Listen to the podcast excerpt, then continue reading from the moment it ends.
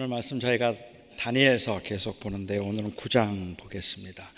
1절부터 6절까지는 말씀과 17절부터 19절까지는 말씀 함께 보도록 하죠. 다니엘서 9장 1절 말씀입니다. 메대 족속 아수에로의 아들 다리오가 갈대아 나라 왕으로 세움을 받던 첫 해, 곧 그 통치 원년에 나 다니엘이 책을 통해 여호와께서 말씀으로 선지자 예레미야에게 알려 주신 그 연수를 깨달았나니 곧 예루살렘의 황폐함이 70년 만에 그치리라 하신 것이니라. 내가 금식하며 베옷을 입고 죄를 덮어쓰고 주 하나님께 기도하며 간구하기를 결심하고 내 하나님 여호와께 기도하며 자복하여 이르기를 크시고 두려워할 주 하나님 주를 사랑하고 주의 계명을 지키는 자를 위하여 언약을 지키시고 그에게 인자를 베푸시는 이시여 우리는 이미 범죄하여 패역하며 행악하며 번역하여 주의 법도와 규례를 떠나 싸우며 우리가 또 주의 종 선지자들이 주의 이름으로 우리의 왕들과 우리의 고관과 조상들과 온 국민에게 말씀한 것을 듣지 아니하였나이다. 17절 말씀입니다. 그러하온즉 우리 하나님이여 지금 주의 종의 기도와 간구를 들으시고 주를 위하여 주의 얼굴빛에 주의 얼굴빛을 주의 황폐한 성소에 비추시옵소서. 나의 하나님이여 귀를 기울여 들으시며 눈을 떠서 우리의 황폐한 상황과 주의 이름으로 일컫는 성을 보옵소서. 우리가 주 앞에 간과없는 것은 우리의 공의를 의지하여, 의지하여 하는 것이 아니요 주의 큰 긍휼을 의지하여 함이니이다. 주여 들으소서, 주여 용서하소서.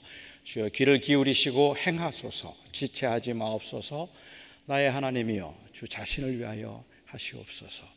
이는 주의 성과 주의 백성이 주의 이름으로 일컫는 바 되미니이다. 아멘. 하나님의 말씀입니다. 어떤 아이에게 기도를 하라고 했더니 아, 알파벳을 외우더랍니다. 아, 기도하라는데 왜 알파벳을 외우느냐고 물었습니다. 그러자 아이가 대답하기를 내가 기도한 대로 되는 게 아니라 하나님이 원하는 대로 되는 거니까 하나님이 마음대로 조합해서 말을 만들라고 알파벳을 외웠다고 그렇게 이야기를 했습니다. 어차피 기도한 대로 되는 게 아니라 음, 기도가 어, 되는 게 아니기 때문에 기도가 별 의미가 없다는 일종의 반항이 느껴지는 그 당돌함도 있지만 기도에서 하나님이 하시는 일과 사람이 하는 일을 구분하려는 그러한 그 기발함도 볼 수 있습니다. 기도는 더할 수 없는 특권이라고 말하고 기도는 더할 수 없이 좋은 교제라고 말하고 좋은 교제의 수단임에 틀림이 없지만 고난을 당한 사람들에게 기도는 절실한 만큼 답답한 것도 사실입니다. 모든 게 다 정해져 있다면 왜 기도를 해야 합니까? 아, 우리의 기도가 아, 하나님의 마음을 움직여서 상황을 바꿀 수 있는 것이 아니라면 그렇다면 기도는 도대체 무슨 의미가 있는 겁니까? 기도를 통해서 하나님의 마음과 하나님의 계획을 바꿀 수 있다고 말하기도 하고 혹은 하나님께서 불쌍히 여기셔서 우리의 기도를 들어주시지 않겠는가 말하고 그래서 격려하고 기도하라고 하지만 이 말은 논리적으로만 따져보자면 이 말은 하나님의 선하심이나 하나님의 전지하심 둘 중에 하나를 포기해야 하는 어, 말, 그래야 가능한 말로 들리기도 합니다. 이미 하나님이 뜻이 정해져 있음에도 불구하고 우리가 고난을 당하는 연수가 정해져 있고 우리가 가야 할 길이 다 정해져 있음에도 불구하고 우리가 그 고난 가운데 간절하게 구함이 우리에게 긍휼을 베풀어 달라는 말이거나 아니면 다시 한번 생각해 달라는 그러한 말이기 때문에 그렇습니다. 다시 말하면 하나님께서 그렇게 하기로 하신 것이 우리의 입장을 충분히 고려하지 않아서 한 것이겠다 싶어서 기도함으로 하나님의 동정심을 자극하거나 우리의 입장을 다시 한번 잘 알려드려서 그 상황을 바꾸고자 함이라면 하나님은 온전히 선하신 분이 아니든지 모든 것 심지어 우리의 마음에 있는 속사정과 필요까지 다 아시는 전지하신 분이 아니든지 둘 중에 하나이겠다는 말입니다. 아, 그래서 어떤 분들은 말씀하시기를 기도하는 것이 하나님의 뜻에 포함되어 있어서 하나님의 뜻이 기도를 통해서 이루어지는 것이니까 기도하는 게 필요하다 말하기도 합니다. 저는 동의할 수 있지만 그럼에도 불구하고 우리의 간절한 기도를 하나님께서 기도하셔서 기도하면 정말로 바뀌는지 아니면 아무리 기도해도 바꿀 수 없는 하나님의 확실한 의도가 있는 것인지 알지 못하는 우리들로서는 그 말 역시도 답답하기는 마찬가지입니다. 그러면 기도하라는 말인가? 기도하지 말란 말인가? 성경에는 기도로 하나님의 계획과 하나님의 의지를 바꾸셨던 그러한 그 이 경우 사건들이 몇 가지 있습니다만은 그것도 사실은 일반화시킬 수 있는 모형은 아니었습니다.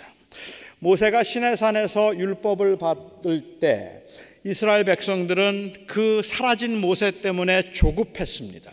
그렇지 않아도 불안하고 그리고 그렇지 않아도 걱정이 많았던 이 이스라엘 백성들이 광야 생활을 하면서 자기가 믿고 나왔던 모세가 산에 올라가서 하루가 지나고 일주일이 지나도 내려오지 않으니까 너무 불안했어요.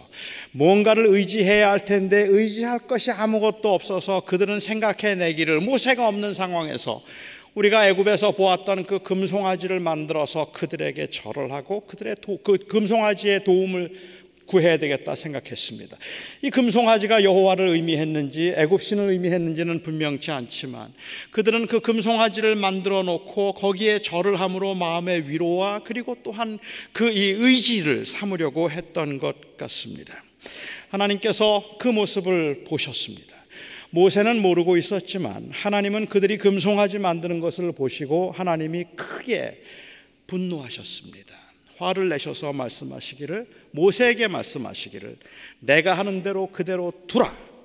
내가 그들에게 진노하여 그들을 진멸하고 너를 큰 나라가 되게 하리라. 이들이 하나님 나를 떠나서 다른 신을 섬겼기 때문에 내가 이들을 몽땅 다 멸해버리고 너를 다시 세워서 너를 통하여 다시 큰 민족을 이루리라 말씀하셨습니다. 이럴 때는 보통은 성은이 망극하옵나이다. 뜻대로 하시옵소서. 이렇게 말하는 게 옳을 겁니다. 하나님이 그렇게 계획하기로 하셨다면 그 뜻대로 하시도록 그렇게 순종하는 게 맞을 것 같기도 하고 뭐 모세로서는 손해 볼 일도 없으니까 그런 것 같아요. 그런데 모세가 하나님의 진노를 대면했습니다. 그리고 하나님 앞에 기도하기 시작합니다. 애굽에서 건져낸 그 백성을 이 광야에서 모두 죽이시면 사람들이 여호와 하나님이 그 백성을 광야로 끌어내어서 죽였다 말하지 아니하겠나이까? 하나님의 공의와 하나님의 정의를 말하기보다 하나님은 잔인하여서 자기의 백성을 다 죽였다고 말할 텐데 그거는 합당 그거는 마땅치 아니하다는 얘기를 했어요. 아브라함에게 하나님께서 약속하시기를 하늘의 별과 같이 바다의 모래와 같이 그 자손을 많게 해주겠다고 약속하셔 놓고 그 백성들을 여기서 몽땅 다 죽여버리시면 그러면 하나님 그 약속은 도대체 어찌 되는 겁니까? 모세가 하나님 앞에 기도하기 시작했습니다. 그리고 하나님은 모세의 기도를 들으시고 그 뜻을 돌이켜서 그 백성을 멸하지 않기로 하셨습니다. 모세가 하나님보다 더 인내심이 많고 모세가 하나님보다 더 지혜로운 것 같아서 혼란스럽습니다. 모세가 하나님은 도대체 이걸 몰랐단 말입니까? 모세가 말하니까 그때야 하나님께서 깨달아 아셔서 내 말이 맞는 것 같다. 내가 그 약속한 약속을 그 아브라함과 했던 약속을 잊어버렸구나. 그러니 내가 멸하지 않겠다 말씀하신 겁니까? 도대체 하나님은 왜 그 뜻을 바꾸셨을까? 저는 이 하나님이 모세보다 더 잔인해 보이는 이, 이 상황에서 어, 이 하나님을 이해하려면 저는 그 하나님을 그 백성을 버리겠다고 했던 그 하나님의 그 말씀이 진심이 아니었음을 알아야 한다고 생각합니다. 그러니까 하나님께서 하셨던 이 말씀은 하나님의 계획을 말씀하고 계시는 것이 아니라 하나님의 마음을 표현하고 있는 말이라는 겁니다. 제가 처음 이민 왔을 때 70년대 이민을 왔는데요. 아, 그때는 어, 편지하는 것이 유일한 어떻게 생각하면 한국에 있는 친구들과 유일한 소통의 수단이었습니다. 그래서 편지를 제가 보내면 어, 가는데 한 2주 걸리고 또 받고 난 다음에 또 편지를 다시 답을 써서 주면 오는데 한 2주 걸리니까 한 번 편지를 보내고 답장을 받는 데까지 한 달 정도 걸렸던 것 같아요. 어, 전화를 한다는 것은 당시 고등학생이었던 저에게는 엄두가 나지 않는 일이었고 그 당시에 이민 왔던 분들의 경우는 뭐 한국에 전화하는 것은 상상도 하기 어려운 일이었던 것 같습니다. 한국에다가 애인을 많이 두고 온 저로서는 어, 어, 이 너무 불안했어요. 그리고 연락을 해서 확인을 해야 될 것도 많은 것 같았고 그래서 전화 편지를 계속 하는데 편지 답은 잘 안 오고 어, 그래서 제가 한번 전화를 한 적이 있었습니다. 한국에 있는 친구에게 전화를 했는데 전화 요금이 평소보다 10불이 더 나왔습니다. 짧게 통화했는데도 저희 아버님께서 너무 화가 나셨어요. 단순히 돈뿐만이 아니라 어쩌면 이 상황을 알지 못하고 지금이 어느 때인데 지금 친구들에게 한국에 전화하는가 뭐 이런 것 때문에 그러셨는지 굉장히 화가 나셔서 앞으로 내가 쓰는 거는 내가 내라 야단을 치셨습니다. 저는 그 야단을 치셨는데 그게 마음이 상했어요. 저는 그래서 그 다음 날 어, 제가 쓴 전화 요금 10불을 봉투에 넣어서 어, 그것을 저희 아버님께 가져다 드리면서 밥값하고 집값은 나중에 드리겠습니다. 그랬습니다. 어, 그거는 제가 지금 형편이 아직 안 되니까 밥값과 집값은 나중에 드리고 일단은 전화 요금 10불을 먼저 드리겠습니다. 그리고 저는 그날 무지무지 혼났습니다. 얼마나 많이 혼났는지 몰라요.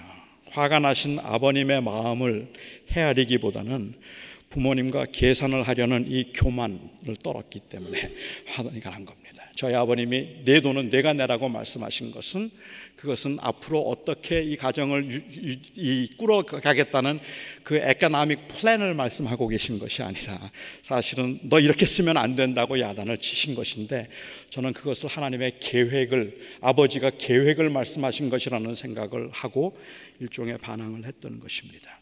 하나님께서 모세에게 하셨던 것은 내가 그들을 멸하겠다는 계획을 말씀하신 것이 아니라 하나님의 마음을 보여주신 겁니다.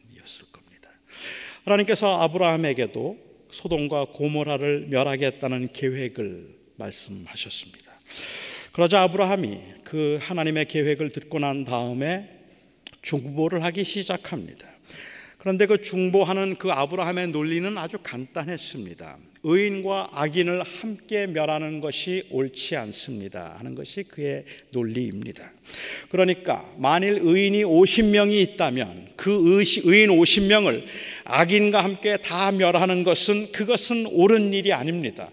의인들은 살려주셔야 합니다. 그러니까 의인이 50명이 있다면 그 성을 멸하시겠습니까? 물었습니다. 하나님께서는 의인 50명이 있으면 멸하지 않겠다고 동의를 해 주셨습니다. 아브라함이 아는 그것을 하나님이 모르셨기 때문에 그러셨던 걸까요? 여기에 용기를 얻어서 아브라함은 아주 송구해하면서 다시 하나님께 여쭙고 하나님을 설득합니다. 하나님, 45명이면 어떻게 하시겠습니까? 그 45명을 죽이시겠습니까? 아니, 내가 죽이지 않겠다. 40명이면 어떨까요? 그렇게 여섯 번을 간청해서 마침내 10명까지 내려왔습니다. 의인 10명만 되어도 소돔과 고모라를 멸하지 않겠다는 하나님의 약속을 아브라함이 받아내었습니다. 이 사건에서도 아브라함은 하나님보다 더 자비로워서 소돔과 고모라가 멸하지 않기를 간절하게 원하는 모습이고 하나님은 정의롭기는 하지만 무정해서 그 하나님이 그 소돔과 고모라를 멸하려고 작정한 모습으로 보여집니다. 하지만 이 사건도 가만히 들여다보면 하나님의 관심과 아브라함의 관심이 다르다는 것을 보게 됩니다. 아브라함은 의인과 악인을 함께 멸하는 것이 정의롭지 않다고 말했습니다. 그러니까 의인은 망하면 안 되는 겁니다. 의인이 그곳에 있다면 그 의인들을 죽여서는 안 된다는 것이 아브라함의 논리였고 관심이었습니다. 소돔에는 의인 10명이 되지 못해서 소돔 땅이 명했, 망했는데 그 소돔과 고모라에는 의인이 세 명밖에 없었습니다. 하지만 아브라함이 걱정했던 일이 일어나지는 않았어요. 의인을 악인과 함께 망하도록 하지 않았기 때문에 그렇습니다. 세 명밖에 안 되었지만 아브라함이 염려했던 것과는 달리 의인 세 명을 하나님께서는 구원하셨습니다. 그렇다면 처음부터 하나님께서 아브라함에게 그렇게 말씀하셨어야 합니다. 의인과 악인을 내가 함께 멸하지는 않을 것이니 의인이 한 명이라 할지라도 그 의인은 내가 구원하리라 말씀하셨어야 합니다. 그런데 아브라함이 여섯 번을 기도하도록 하셨다면 하나님의 관심은 사실은 의인에게 있는 것이 아니라 죄인에게 있었다 보아야 할 것이고 이 죄인을 위한 의인의 중보를 하나님이 기뻐하셨다 말해야 할 것입니다.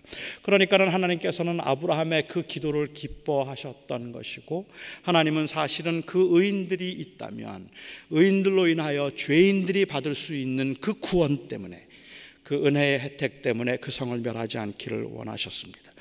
제가 이렇게 생각하는 이유는 에스겔서 22장에 나와 있는 말씀 때문이기도 합니다.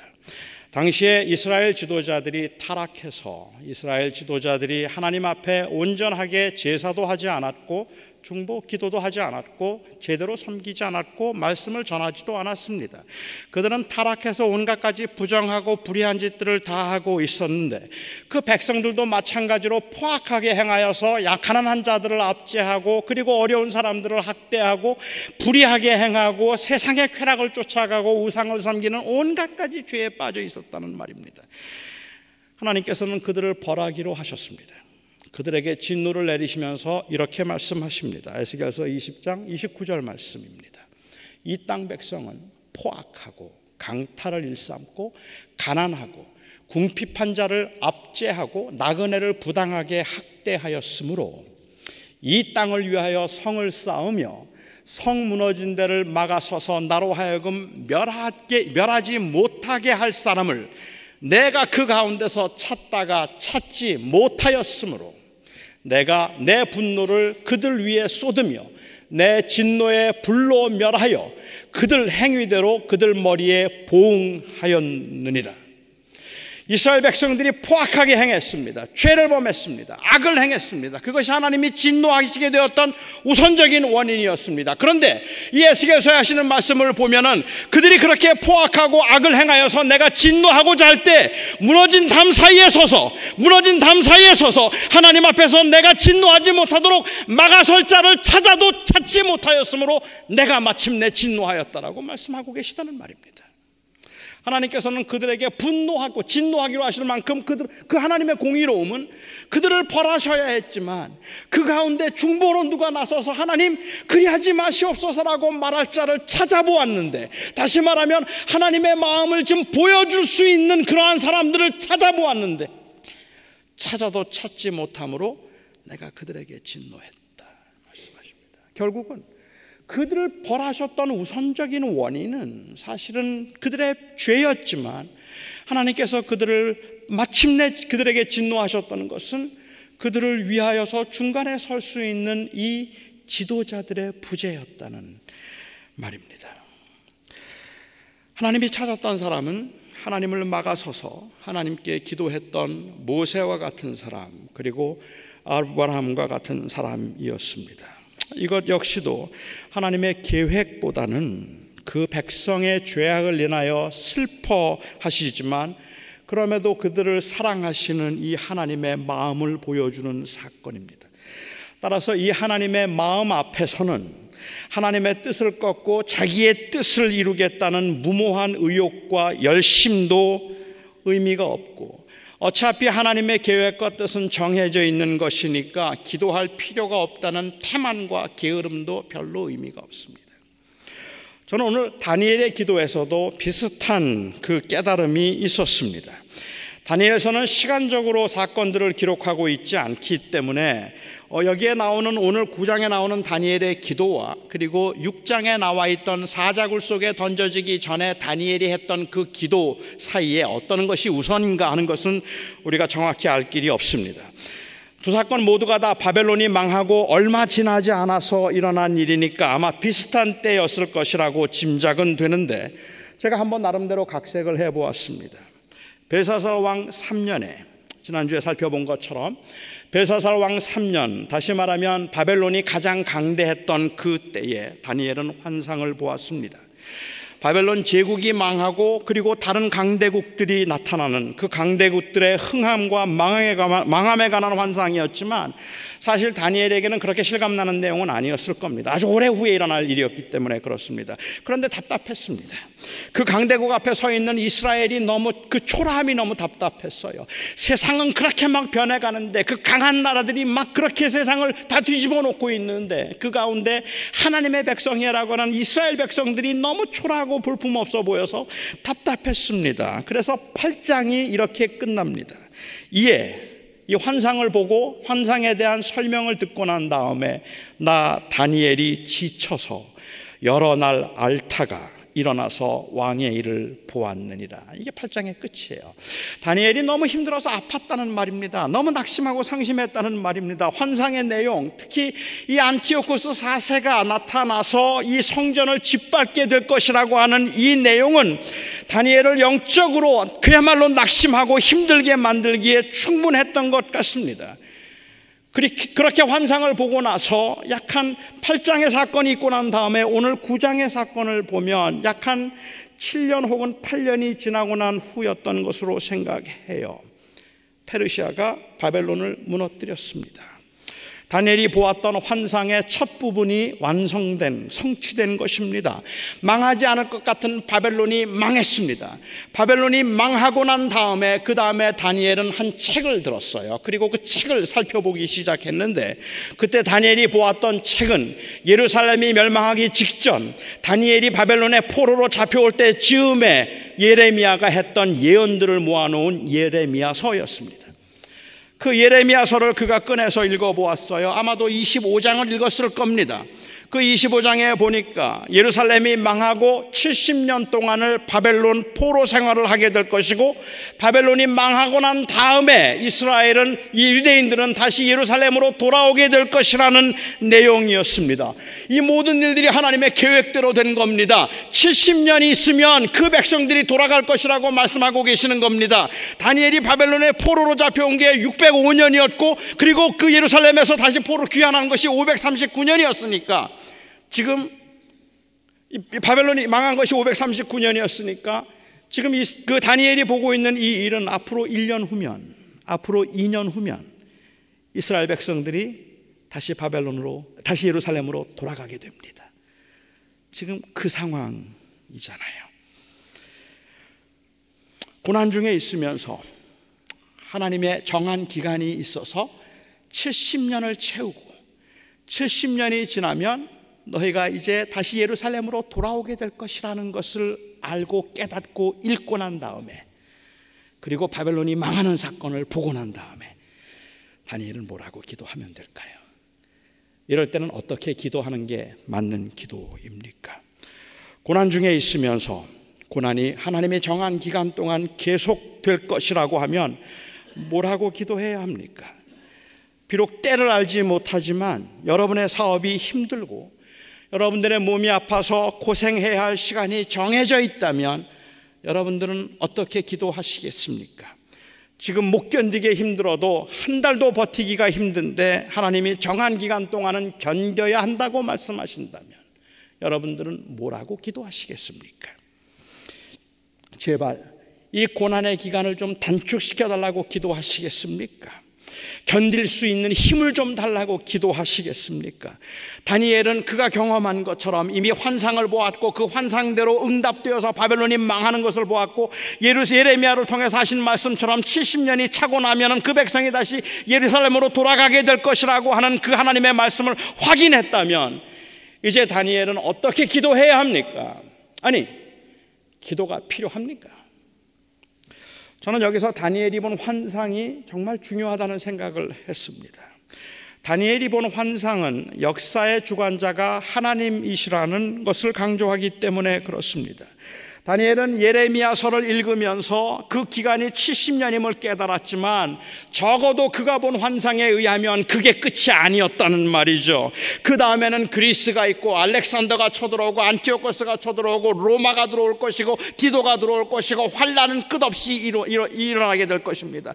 이 환상들을 보았던 다니엘은 바벨론의 그 포로 생활이 모든 고난의 끝이 아니기 때문에 다니엘의 기도는 궁극적으로 이 포로 생활에서의 귀환이 아닌 하나님 나라에 집중할 수밖에 없었다는 말입니다. 아니, 하나님께 집중할 수밖에 없었다는 말입니다. 바벨론 포로 생활을 마치고 이제 1년, 2년이면 돌아가게 될 것이라고 하는 그것을 확실하게 깨닫고 난 다음에 그 다음에 이어질 고난들을 다니엘은 보았기 때문에 아, 이제는 돌아가겠구나라고 기도를 멈출 수가 없었고 오히려 하나님 앞에 더 기도할 수밖에 없었습니다. 문제 그러니까 문제 해결을 위해서 기도하면 안 된다는 말이 아닙니다. 지금의 문제가 해결되어도 또 다른 문제가 올 것임을 인정해야 한다는 말입니다. 지금은 우선 급한 불부터 끄고 싶고 숨 돌릴 여유가 필요해서 이 다음은 생각조차 할 겨를도, 겨를도 없이 그냥 하나님 지금 제 문제 이 문제 좀 해결해 주십시오라고 그렇게 기도를 하고 하겠지만 정신을 차리고 우리가 기억해야 합니다. 그게 문제의 해결이 아니라는 말입니다. 현재 문제의 해결은 종착점도 아니고 끝도 아니라는 말입니다. 고난은 계속해서 이어질 겁니다. 아니 그렇게 생각하면 넘어집니다. 우리가 그 상황에서 기억하고 해야 할 일들이 있습니다. 그래서 다니엘은 예루살렘으로의 귀환에 관한 말씀을 확인하고 난 다음에 자기가 보았던 환상이 성취되고 있는 것을 보고 난 다음에 그가 기쁨에 빠지거나 다 끝났다는 태만함의 안일함을 누리려고 하기보다 오히려 너무 뜻밖에도 베옷을 입고 재를 뒤집어 쓰고 무릎을 꿇고 하나님 앞에 회개의 기도를 하기 시작합니다. 회개를 해야 예루살렘으로 돌아갈 수 있기 때문이 아닙니다. 회개를 해야 하나님이 도와주실 것이기 때문에 그런 것이 아닙니다. 그들이 회개하지 않아도 아니 이런 기도를 다니엘이 하지 않아도 분명히 그들은 하나님의 계획대로 다시 돌아가겠지만 여전히 걸어야 할 험난한 길들이 있는 것을 보았던 다니엘로서는 그 백성이 살 길은 예루살렘으로의 귀환이 아니라 하나님을 붙드는 것 그것이었기 때문에 하나님께 나아가고 있는 겁니다. 그 하나님을 붙들기 위해서 하나님 앞에 나아가는 거죠. 강대국을 의지할 것이 아닙니다. 강대국들은 흥하기도 하고 망하기도 할 겁니다. 적어도 다니엘이 본 환상대로라면 이스라엘 백성들은 메시아를 통한 하나님의 나라가 도래할 때까지 이 강대국들 사이에서 울어야 할 것이고 울고 웃어야 할 것이고 그들의 운명이 마치 그들의 강, 그 강대국 손에, 손에 있는 것처럼 그렇게 보여질 겁니다. 마치 우리들이 환경에 의해서 울고 웃고 있는 것처럼 마치 우리들의 운명이 이 세상의 환경에 달려 있는 있는 것처럼 세상의 상황에 달려 있어서 이 세상에서 내가 조금 잘 되면 괜찮을 것 같고 아니면 망할 것처럼 그렇게 울고 웃고 있는 것처럼 이스라엘 백성들의 앞으로의 운명도 강대국들 사이에서 울고 웃어야 되는 그 연약하고 초라한 운명이라는 말입니다. 그래서 그리스를 의지해도 안 되고 그래서 로마를 의지해도 안 돼요. 그거 다 망할 거니까 그렇습니다. 그러면 누구를 의지해야 합니까? 지금 우리가 처해 있는 상황에서 우리로 하여금 못 견디게 답답하게 만드는 일들을 놓고 하나님 제발 제 병 좀 고쳐 주십시오. 하나님 제발 제가 다시 취직할 수 있게 해 주십시오. 하나님 제가 제 사업이 다시 일어날 수 있게 해 주십시오라는 기도 마땅한 기도이고 당연한 기도입니다. 그런데 그래서 문제가 해결되는 것이 아니기 때문에 그 간절한 기도를 통해서 우리가 찾고 있는 것은 바로 하나님이어야 한다는 말입니다. 문제 해결이 아닌 하나님이어야 한다는 말입니다. 다니엘이 본 대로는 하나님만이 살 길이었습니다. 살려달라고 부르짖어도 좋습니다. 잘못했다고 회개해도 좋습니다. 왜 나를 이렇게 대하시느냐고 항변과 그리고 절규를 해도 좋습니다. 하나님만이 살 길입니다라는 고백으로 하나님의 품을 찾아야 되는 겁니다. 그래서 기도해야 합니다.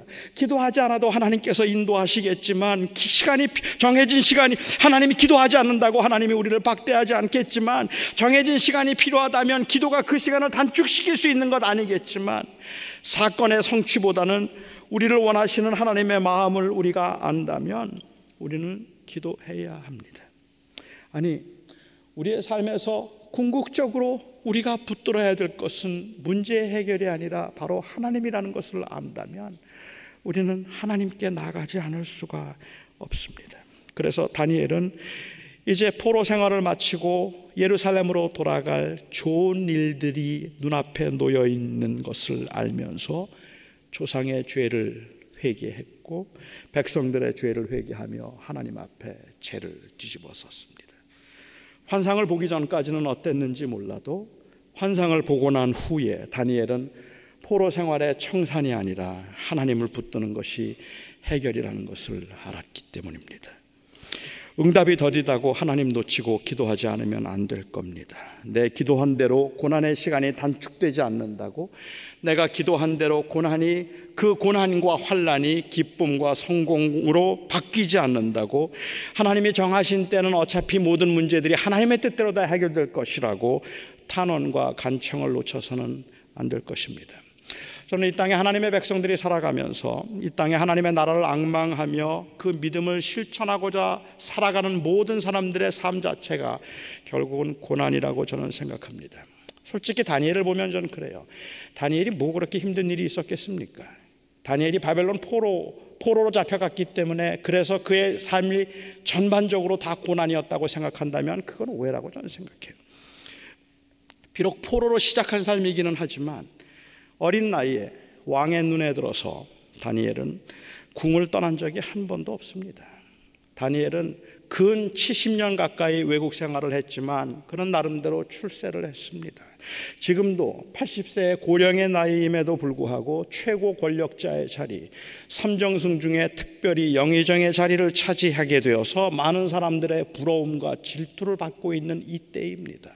다니엘은 인간적으로 생각하면 그가 비록 힘든 상황에서 외국 땅을 밟기는 했지만 그곳에서 충분히 성공했고 충분히 형통했고 충분히 많은 것을 누리면서 그는 부러움 그야말로 큰 고난 없이 지금까지 살아오고 있는 겁니다. 그가 인생이 힘들다고 말하면 함께 잡혀왔던 바벨론의 포로를 하던 다른 동료들이 아마 배부른 소리 한다고 말했을 겁니다. 권력에 아부하고 강대국의 그 이 줄다리기에 강대국 눈치를 보면서 줄타기를 한다면 뭐 기도가 뭐 필요하겠어요. 솔직히 다니엘의 지금 현재 상황에서는 기도 별로 필요 없다고 저는 생각합니다.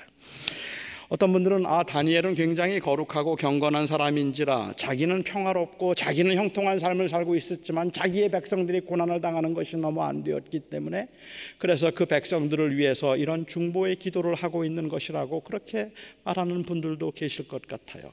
하지만 다니엘서가 기록된 내용은 그 이유는 다니엘이 얼마나 훌륭한 사람인가를 말하기 위함은 아닐 겁니다.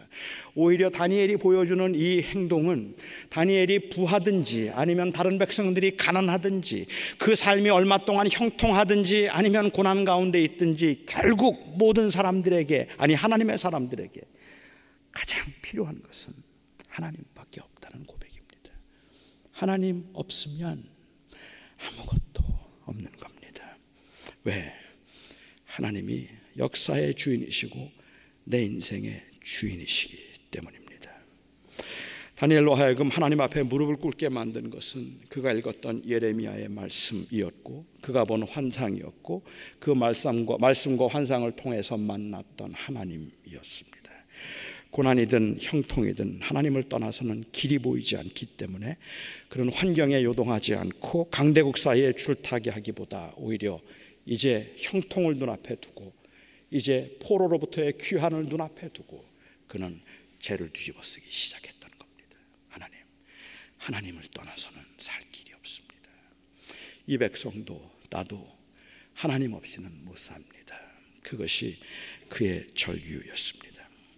하나님의 주권 앞에서 모든 것을 계획하고 그 주권대로 인도하시는 하나님의 주권 앞에서 주권적인 섭리 앞에서 기도를 해야 하는지 말아야 하는지 어떻게 기도를 하는 것이 마땅한 것인지 기도를 하면 하나님의 뜻이 바뀌는지 아니면 기도를 해도 하나님의 정하신 뜻은 바뀌지 않는지 뭐 이런 것들에 관해서 논하는 신학적인 사색 저는 필요하다고 생각합니다. 중요하다고 생각합니다. 하지만 그러한 사색이 우리의 기도를 멈추게 할 수는 없습니다. 우리의 그 이 기도가 정한 때를 절대로 바꿀 수 없기 때문에 없다고 하여서 어, 기도 무용론을 말할 수 없고 우리가 기도하면 하나님의 마음도 바꾸고 하나님의 뜻도 바꿀 수 있고 우리가 원하는 대로 다 될 수 있다는 이 기도 만능론을 말할 수도 없습니다. 결국은 우리의 인생을 하나님의 손에 맡기고 싶고 하나님의 손에 있음을 확인하고 싶어서 하나님의 마음을 찾고 있는 것이 바로 기도이기 때문입니다. 다니엘은 예레미야의 그 예레미야서를 읽으면서 포로의 포로 해방의 때를 읽으면서 하나님을 보았습니다. 아마도 그가 그 그 이본그 이후의 일들에 관한 환상 때문에 예레미야서를 읽으면서도 마냥 기뻐할 수만은 없었던 것 같습니다. 우리도 문제를 놓고 기도를 하면서 하나님을 봅니다. 그건 이 문제 해결 후에 또 다른 문제가 올 것임을 알고 있기 때문에 그런 것뿐만 아니라 우리가 궁극적으로 주목하는 것은 이 땅에 살면서 저와 여러분이 궁극적으로 주목하고 있는 것은 모든 것이 지나고 난 후에 우리가 누릴 안식 하나님의 나라이기 때문에 그렇습니다. 그래서 우리는 기도합니다. 하나님, 제가 원하는 것들을 이루어 주십시오라고 이루어 달라고 기도하기도 하고 내 뜻대로 말고 아버지의 뜻대로 하옵소서라고 기도하기도 합니다. 나의 소원을 제발 좀 들어주셔서 이 고난이 이제 멈추게 해달라고 기도하기도 하고 때로는 하나님이 정하신 대로 이 고난을 견딜 수 있도록 순종하게 해달라고 기도하기도 합니다. 제발 날 좀 살려달라고 살려달라고 고쳐달라고 애원하기도 하지만 하나님 우리가 그 영원한 하나님의 나라에 들어갈 때까지 그 안식을 바라보며 살 수 있게 해달라고 기도하기도 합니다. 당장 고쳐달라 기도하기도 하고 인내하게 해달라 기도하기도 합니다. 때를 쓰기도 했다가 어느 때는 입을 다물기도 합니다. 어느 때는 하나님이 기도하면 다 들어주실 것 같아서 하나님 제발 날 좀 살려달라고 이 문제 해결해 달라고 하나님 앞에 때를 쓰며 매달리다가도 어느 순간에 하나님 그러나 내 뜻대로 마시고 아버지 뜻대로 할 수 있도록 저의 마음을 지켜달라는 그 기도를 또 하기도 합니다. 하나님밖에 없다 싶기 때문에 그런 겁니다. 오직 하나님만이 내 문제의 문제 해결이시고 하나님만이 내가 의존할 뿐이겠다 싶기 때문에 그렇습니다. 저는 그래서 여러분들에게 감히 그렇게 말씀을 드릴 수 있을 것 같아요. 여러분, 여러분들의 마음에 있는 사정과 형편을 하나님 앞에 어떻게 아뢰셔도 괜찮습니다. 여러분들이 고쳐달라고 말해도 괜찮고 살려달라고 말해도 괜찮고 여러분들이 이 문제 해결해달라고 말해도 괜찮고 좋은 직장 얻게 해달라고 말해도 괜찮고 여러분들의 자녀들이 잘 되게 해달라고 기도해도 괜찮고 좋은 대학교 가게 해달라고 기도해도 괜찮.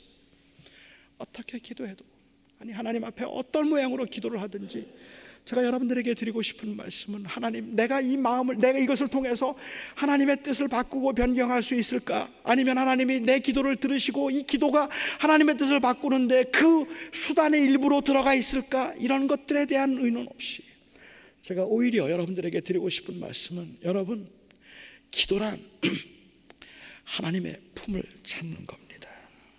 기도는 하나님을 만나는 것입니다. 그래서 기도합니다. 여러분들 우리는 하나님의 계획이 무엇일지 하나님의 뜻이 무엇일지 우리가 알지 못하는데도 우리는 다니엘이 죄를 뒤집어 쓰고 회개하고 기도한 이유도 바로 거기에 있다고 생각합니다. 저는 기도가 굉장히 어렵다고 생각합니다. 어떻게 기도를 해야 되는가라고 말하면 기도는 굉장히 어려운데 기도가 굉장히 어려운 이유는 기도는 방법이 아니라 삶이기 때문에 그렇습니다. 삶이 어려우면 기도는 어려워야 하는 겁니다.